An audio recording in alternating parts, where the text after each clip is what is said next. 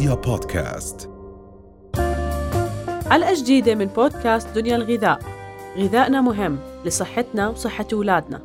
دنيا الغذاء بودكاست من دنيا دنيا. العديد من الأمراض المزمنة اللي بتصيب 70% من الأشخاص مثبت علميا إنها بسبب سوء التغذية، وسوء التغذية مش بس بيعني إنه نحن ناكل حلويات أو مشروبات غازية أو أكل مدسم، لا، سوء التغذية بيعني إنه نحن ما نتغذى بطريقة تلائم أجسامنا، عشان هيك دائما بنركز على فكرة معينة، الأجسام كلها تختلف عن بعض وتختلف احتياجاتها الغذائية، بحيث إنه جسمي رح يختلف عن جسمك، فاحتياجاتي أنا والجسمي بيتقبله لأنه هو مختلف تماما عن غادة. كيف نحن بنقدر نعرف شو هي الأغذية اللي بتلائم أجسامنا؟ هو عبر إنه نحن نعمل إما فحص البصمة الغذائية واللي هو عبارة عن فحص بنقدر ندرس فيه الأغذية اللي الجسم بيتقبلها والأغذية اللي الجسم ما بيتقبلها. بهذا الفحص نحن بنقدر نشوف ردة فعل الغذاء اللي نحن بنتناوله تجاه آه سوري ردة فعل أجسامنا تجاه الغذاء اللي إحنا بنتناوله. نعم. إذا ما بدي أعمل هذا الفحص وأنا بدي أدرس جسمي بحيث أعرف شو الأشياء اللي بتلائم جسمي وشو الأشياء اللي ما بتلائم جسمي فأنا بقدر إني بسهولة أسير أنظم أكلي. وجبة معينة على الفطور وجبة معينة على الغداء وجبة معينة على العشاء وأسير أراقب ردة فعل جسمي تجاه هاي الأغذية. العديد من الأشخاص بقول لك أنا بس وقفت الخبز ارتحت كتير وهذا عن جد متعارف بين الأشخاص. الانقطاع عن مادة الجلوتين بتريح الأمعاء بشكل كتير كبير وفي أشخاص ما بترتاح. وفي أشخاص بقول لك أنا بعد ما قطعت الألبان أو الحليب بشكل عام أنا ارتحت كتير وأنا واحدة منهم بصراحة. كان عندي الحليب بيؤدي إلى مشاكل بالهضم ومشاكل بجهاز الهضمي والانقطاع عن الحليب أدى إلى تحسين الطريقة الغذائية. عشان هيك أنا دائما بحكي كل جسم مختلف عن الجسم الآخر لازم أنا أركز على الأشياء اللي بتلائم جسمي أنا. شو هي نعم. الأغذية اللي بتلائم جسمي وعلى وبالتالي أشتغل عليها. تمام. هلا رند هون السؤال اللي ممكن العديد عم بيطرحوه بقول إنه بالزمانات ما كنا نعرف هذه القصص. هلأ لأنه صارت الأغذية معالجة صار فيها كثير مواد غير طبيعية فصار صار أصبح عندنا هذه المشاكل سواء اتجاه الألبان اتجاه الحليب اتجاه الجلوتين. صح. هل هذا صحيح وما مدى صحته؟ صح.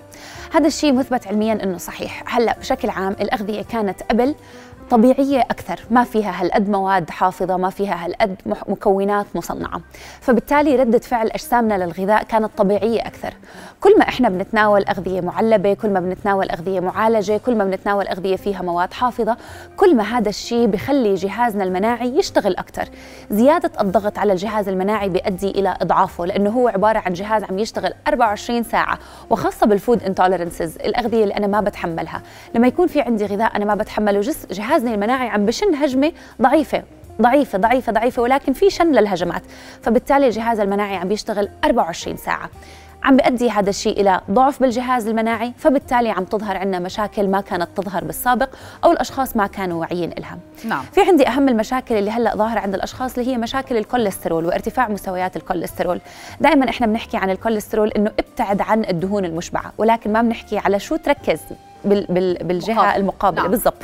فبشكل عام إذا نحن بدنا نخصص الفقرة اليوم لنحكي عن مشاكل الكوليسترول وطرق الزيت الزيتون وتأثير زيت الزيتون والثوم على مشاكل الكوليسترول رح أقدر أحكي بشكل مبسط. مشكلة الكوليسترول مش بس أنا شو باكل. في إحنا عندنا ثلاث أشياء. في نعم. عندي الدهون السيئة ال- أو الكوليسترول السيء LDL في عندي الكوليسترول الجيد ال HDL وفي عندي الدهون الثلاثية. الدهون الثلاثية مرتبطة بشكل أساسي مع الغذاء. إذا أنا باكل نسبة دهن عالية الدهون الثلاثية عندي بالجسم ترتفع فبالتالي بتؤدي إلى ارتفاع في مستويات الكوليسترول بشكل عام. نعم. إذا بدي أقيم غذائي من ناحية الكوليسترول فإذا أنا بطلع على الدهون الثلاثية إذا كانت عندي مرتفعة يعني غذائي فيه نسب دهون عالية. أما التنين الباقيين واللي هم الأساس اللي هم الكوليسترول الجيد والكوليسترول السيء بيعتمدوا على عوامل مختلفة مش بس الأكل. بيعتمدوا أول شيء على العامل الجيني إيش الجينات اللي أنا بورثها. ثانيا بيعتمدوا على الحركة إذا كان عندي كتلة عضلية عالية وكتلة عضلية ضعيفة بحالات الكتلة العضلية العالية حتى لو أكلي دهني حتى لو أكلي فيه دهون عالية الجسم رح يقدر يستخدم هذا الكوليسترول بطرق مختلفة.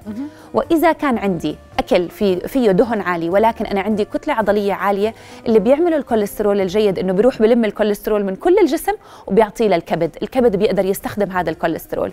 وعلى العكس إذا كان أنا أكلي صحي ولكن الكوليسترول السيء عندي عالي بسبب طرق الحياة الخاطئة اللي أنا بعيشها اللي بتضمن عدم ممارسة الرياضة التدخين آه، شرب القهوة بكميات كتير كبيرة وبالأخص القهوة التركية.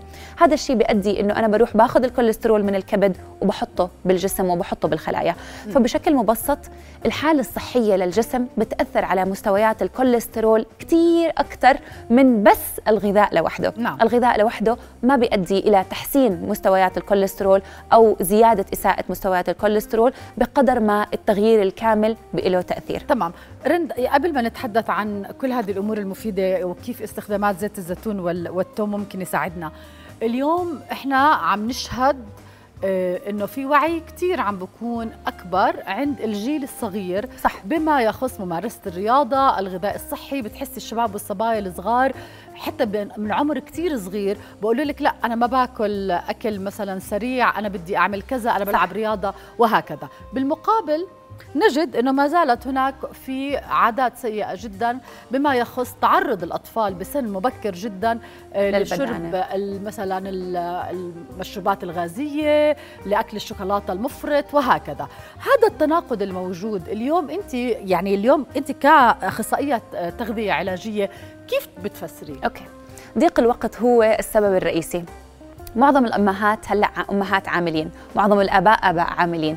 الأطفال ما عندهم وقت كثير كبير من ما بين الأنشطة وما بين الآيباد وما بين كل الحياة اللي هن بيعيشوها. فبالتالي الأشخاص بتستسهل بطرق غذائية أسرع. بدل ما أنا أروح أشتري خضروات وأشتري لحوم وأشتري آه، نشويات وأطبخهم بالبيت وأحضرهم بالبيت وحتى اللي صرنا نشتريهم صرنا نخاف منهم صرت بستسهل إنه أنا آخذ وجبة سريعة.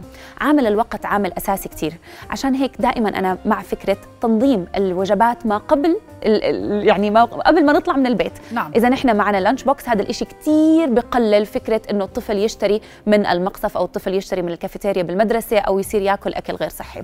وكمان بنفس الوقت في شغلة اساسيه واللي هو عامل وفرة هاي الأغذية وأسعارها المقبولة والمتناولة من قبل الجميع بخلي العديد من الأشخاص تلجأ لها. الوجبة الصحية اليوم بتكلف خمس أضعاف الوجبة الغير صحية.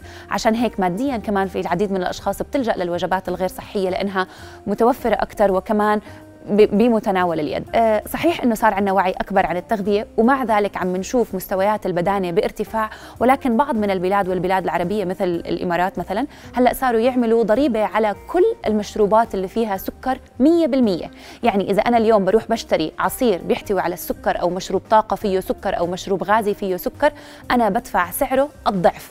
هذا الشيء قلل من القوة الشرائية لهاي الأغذية. صار الواحد يقول لا ما هو already أنا عم بشتري كثير فخليني ألاقي بديل بنفس السعر ولكن يكون صحي أكثر يكون ضرره أقل على الجسم. حتى لو ما استبعدوها تماما من نظامهم الغذائي هذا الشيء حفز الأشخاص إنهم على الأقل نصف المرات يلاقوا بديل نعم. لأنه صار سعرها كثير غالي. فهي واحدة من الطرق اللي العديد من البلاد بتلجأ لها وكمان انجلترا واحدة من هاي البلاد بتلجأ إنها تحط ضرائب كثير عالية على الأغذية المليئة بالسكر والأغذية الضارة بالصحة. إذا بشكل عام وبشكل مبسط بدنا نحكي نحن هون بالأردن وبالبلاد العربية شو نحن بنقدر نعمل؟ هو الوعي الأكبر للأطفال وللأمهات عن أضرار السكر على المدى البعيد. مش غلط إنه نحن نعطي أطفالنا سكر أنا بعطي ابني سكر لأنه طفل وبيحتاج سكر وبيكون ماشي بالمول بشوف الكاندي بصير بده كاندي. ولكن الفكرة وين؟ إنه نحن نحد من هاي الكميات نضلنا نذكر الأطفال إنه هذا الأكل بخرب الأسنان هذا الأكل بخليك مش مركز هذا الأكل بخليك مش قوي مش مثل سوبرمان مش مثل سبايدر مان ما بخليكي حلوة زي ال princess. هذا الإشي كثير بيأثر على عقلية الطفل وعن جد بصير يتجاوب عليهم. طفل اليوم بيحكي لي إذا أنا باكل candy خربانة teeth فصار عنده وعي أكبر إنه عن الأضرار ما زال بياخذها ولكن طبعا بكميات كثير أقل من ما ممكن إنه يكون فيها. نعم. اذا أسرار التوم ولا زيت تمام. الزيتون.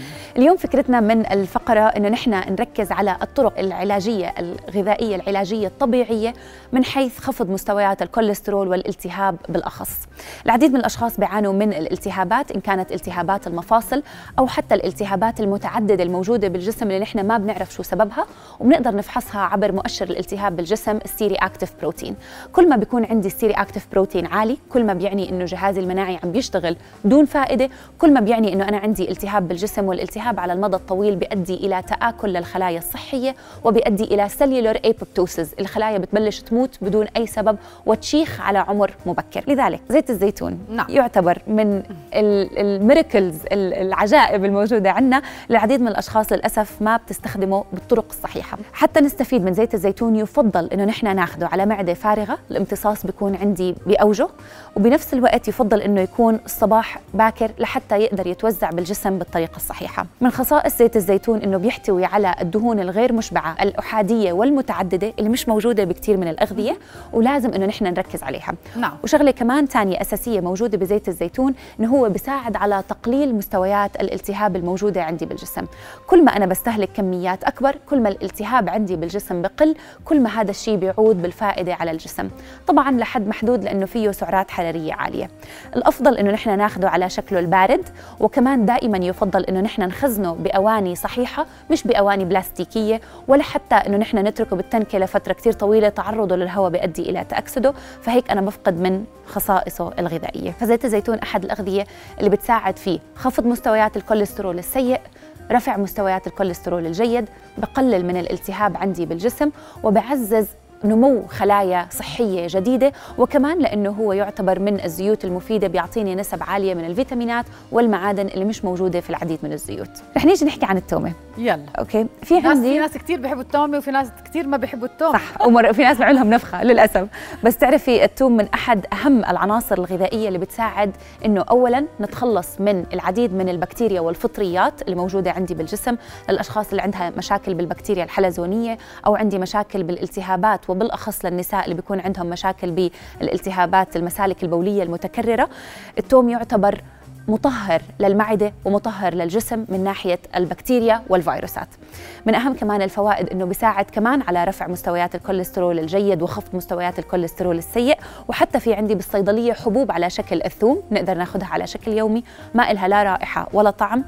وبنفس الوقت الثوم بيحتوي على خصائص مفيدة جدا من ناحية خفض مستويات ضغط الدم للأشخاص اللي عندها ارتفاع في مستويات ضغط الدم وكمان خفض مستويات الالتهاب طبعاً. لحتى أستفيد منه بالطريقة المماثلة في كثير أشخاص آه، غادة بتاخده على شكله الكامل ولكن بتثبت الدراسات أنه تعرض الثوم للهواء بيساعد على تفعيل مادة الأليسن واللي هي ال- ال- المادة الفعالة اللي عندي بالثوم عشان هيك كل ما نحن يعني طبعا هم في أشخاص بيبلعوه بهاي الطريقة بس يمكن يكون صعب لأنه حجمها كبير. okay؟ فأنا دائما بفضل أنه نحن ناخده على شكل شرحات. هاي هي المادة الفعالة الموجودة عندي بالتومة.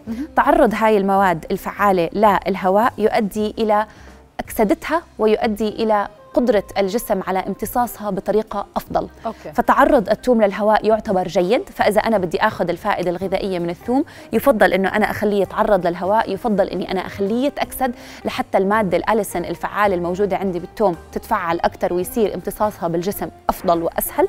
وبنفس الوقت قابليتها أفضل وكمان بلعها أسهل نعم. فالفكرة من آه، من الفقرة اليوم إنه نحكي عن فائدة أخذ الثوم مع زيت الزيتون. يفضل إنه نحن نقطعهم قطع. صغير. بالضبط.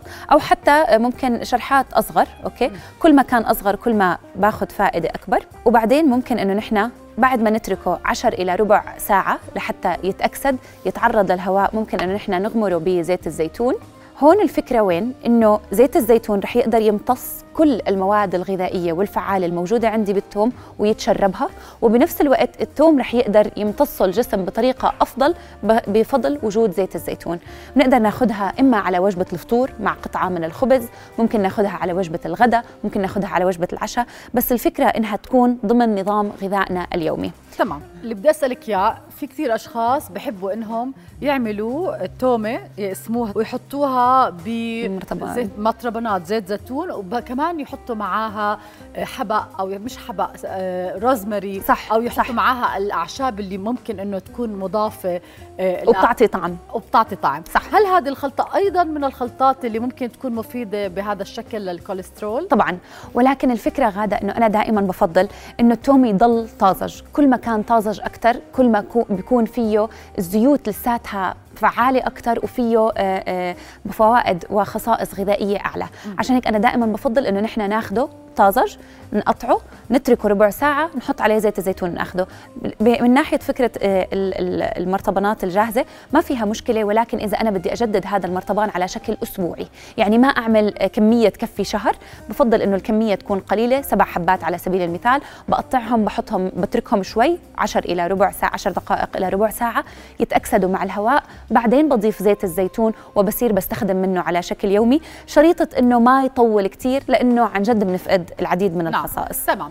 واحد من الأسئلة أو واحد من الأشياء رح يقولوا لك إياها. اليوم إحنا بعمر معين في عنا كثير أدوية لازم ناخذها في عنا كثير علاجات لازم ناخذها على الريق.